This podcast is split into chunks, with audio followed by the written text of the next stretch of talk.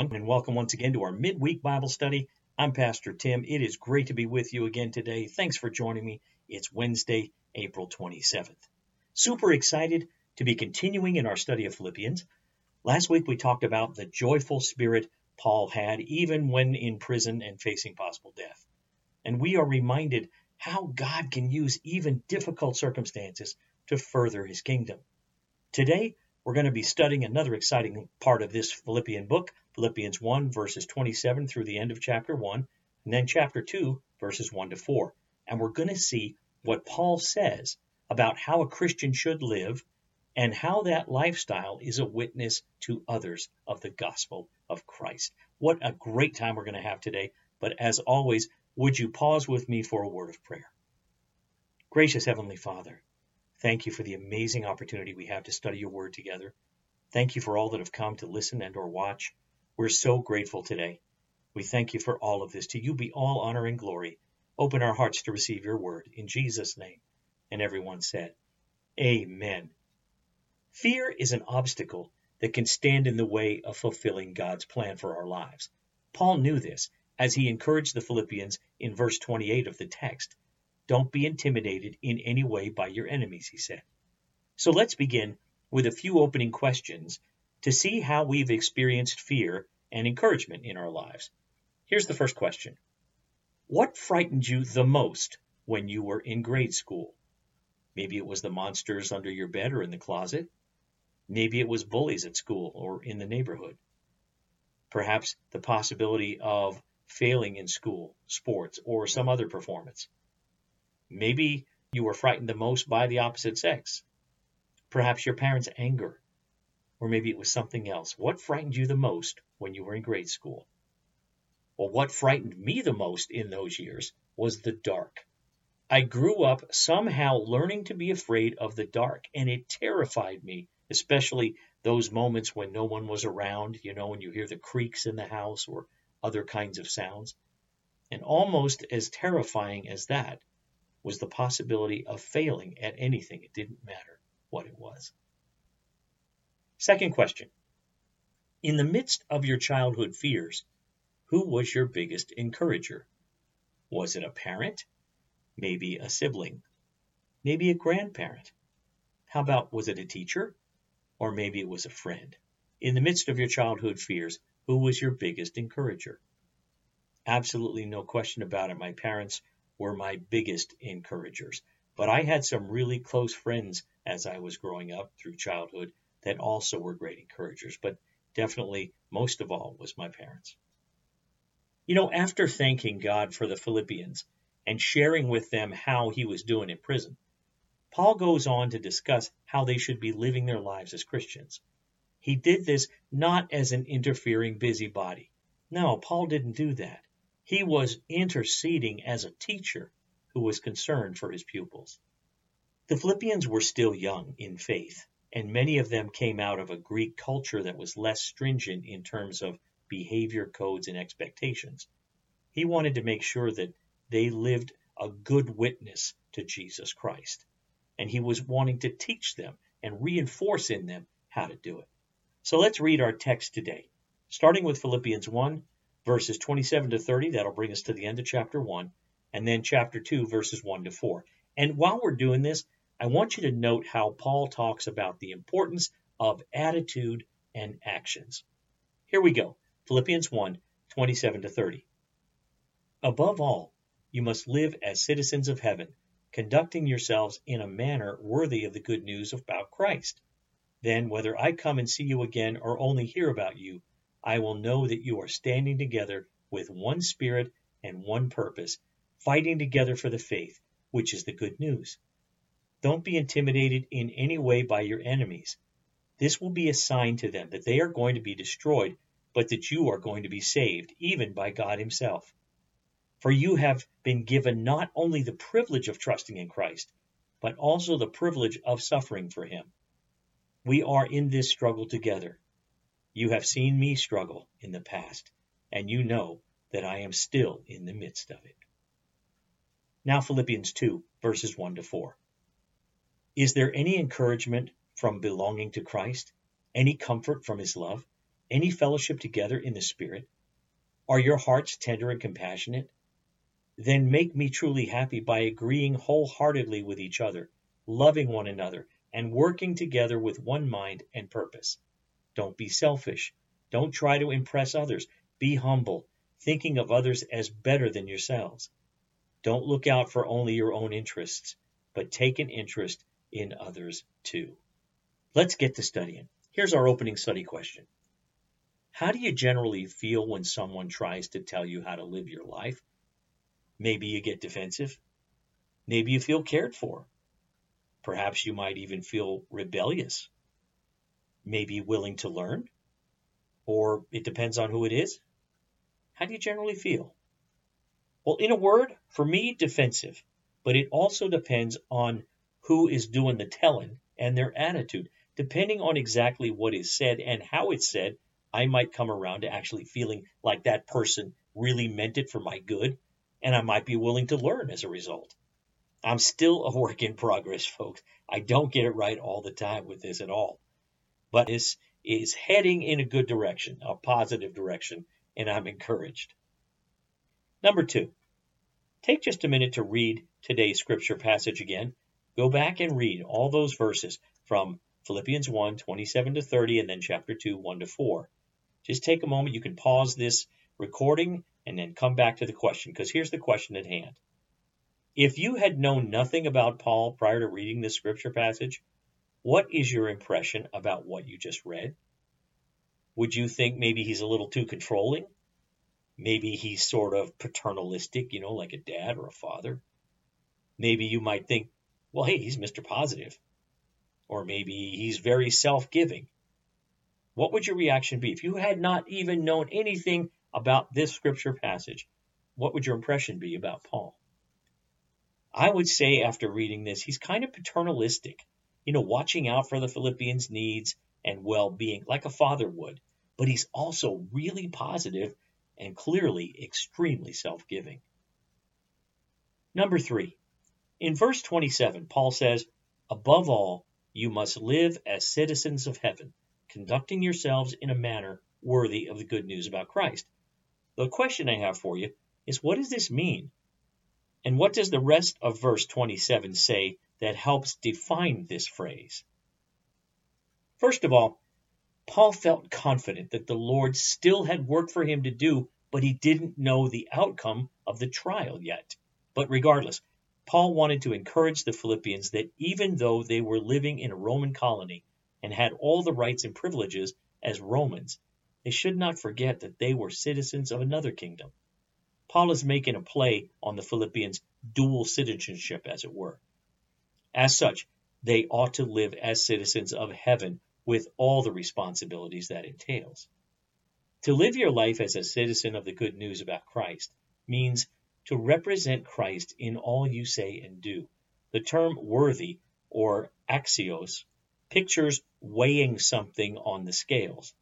The idea is that your manner of life should weigh as much as the gospel you claim to be committed to. So let's get specific. It's not enough to just learn the word. We must live the gospel out in every area of life, including our earthly citizenship. What type of citizen are you? Do you speak well of our president, our governor, and various political officials? Or are you critical of anyone who isn't as conservative as you are? Obviously, this will not open doors to the gospel. Are you a law abiding citizen? Do you seek to have a positive attitude in your community, or are you a pessimistic doomsday soothsayer? Additionally, what type of spouse are you? Do your coworkers and neighbors see something different in your marriage?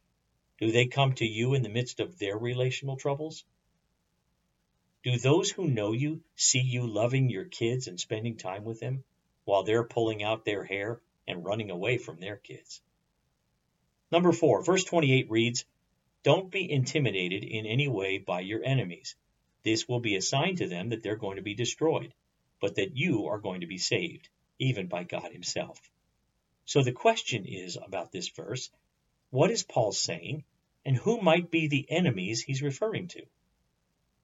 Paul had faced severe opposition in many cities, including Philippi. If he was persecuted for his faith, the Christians ought to expect similar treatment. Christianity's enemies included the Roman Empire, the pagan Philippian population, whom Paul had encountered Acts 16 verses 16 to 24, and false teachers who had infiltrated many Christian circles and whom Paul blasted in many of his letters. The opposition the believers faced at the time and would face in the future gave them proof of two things. Number one, the destruction of their opponents, and number two, the salvation of the believers. Amen. Number five, verse 29 reads, For you have been given not only the privilege of trusting in Christ, but also the privilege of suffering for him. Question. In this verse, verse 29, Paul speaks of believers suffering for Christ. What does he mean? Paul considered it a privilege to suffer for Christ. He wanted the believers in Philippi to understand that suffering persecution was not punishment for their sins, nor was it accidental, like somehow God had gotten sidetracked and forgotten to protect them. Instead, he wanted to let the believers know that suffering for the faith was to be considered a high honor, and I believe the same applies today. Number six, Paul continues in verse 30 and says, We are in this struggle together. You have seen my struggle in the past, and you know that I am still in the midst of it. Question What encouragement is Paul sharing with the Philippian believers? The Philippian believers had encouraged Paul through his suffering. Paul wanted to encourage them in the same manner. Paul had faced that struggle in Philippi on his first visit there. You can read about that in Acts 16, verses 12 and 19, also 1 Thessalonians 2, verse 2 and he still faced it in his imprisonment. So he understood. The Philippians were in a conflict with anyone who would discredit the saving message of Christ. And so all true believers are in this fight together, uniting against the same enemy for a common cause. Number seven. In chapter 2, verse 2, it reads, Then make me truly happy by agreeing wholeheartedly with each other, loving one another, and working together with one mind and purpose. Here's the question Does Paul mean that we have to agree on every issue? And what kind of unity is important above all? Well, let's look at the first part of that question. Paul is not saying believers have to agree on everything or hold identical opinions or ideas. Rather, he's saying each believer should have the mind or attitude of Christ. And it involves not only one's mind, but one's feelings attitudes, and will. Paul is calling for a far deeper form of unity than simple doctrinal agreement. Regarding the second question, Paul's thought here was the same as Philippians 1:27. The Holy Spirit should unite the believers into one body. As they stand firm in the Spirit, they overcome small differences and work toward one purpose, a common goal. And the church's goal was to spread the gospel. A unified church is a strong fortress against any enemy. The very unity of the Philippian church would ensure that it could stand against any persecution or false teaching that might come its way. Number 8. Verse 3 reads, Don't be selfish. Don't try to impress others. Here's the question What two things in this verse will destroy Christian community? First, is the word selfish. This is the second time Paul has used this word. It means working to advance oneself without thought for others. The second is found in the phrase, don't try to impress others. Another word for this is conceit. This is the only time this word is used in the New Testament. Translated literally, it means vainglory, which is asserting oneself over God who alone is worthy of true glory. This is the sort of person who will arrogantly say that he or she is right, even though what that person says or believes is false. This is a person who is solely concerned with personal prestige. And lastly, today, number nine, verses three and four. They say, Don't be selfish. Don't try to impress others. Be humble. Thinking of others as better than yourselves. Don't look out only for your own interests, but take an interest in others too. Great words. Here's the question What two attributes in these verses will keep a Christian community from selfishness and conceit? Well, first, look at verse 3.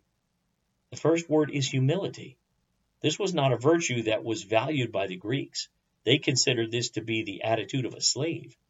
In the Old Testament, however, this was understood to be the proper attitude to hold before God. Christians are supposed to show this attitude to others as Christ has given to all people. Humility involved seeing others not on the basis of how clever, attractive, or pious they were, but through the eyes of Christ who died for them. The second attribute is found in verse 4, and it is selflessness. In other words, each believer should not be completely absorbed in his or her own affairs, but should also be interested in others, noting their good points and qualities. A cure for selfish ambition is appreciative recognition of others' good qualities, their walk with the Lord, for instance. We need Christ's attitude of self sacrifice to look beyond ourselves to the needs of others. Amen to that.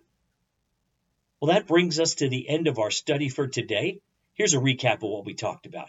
Today, we looked at what Paul had to say about living a life worthy of the gospel, including having a spirit of attention to the interests of others.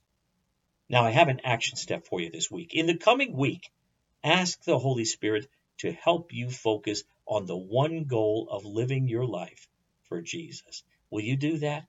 I'll do it with you too. Next time, we're going to be studying Philippians chapter 2, verses 5 through 11, and we'll consider how Christ gave us the greatest example of humility when he gave up equality with God and came to be part of this earthly life. You don't want to miss it. Until then, thanks for joining us today. Take care. Have a great week. I'll see you next time. God bless you. Go in peace.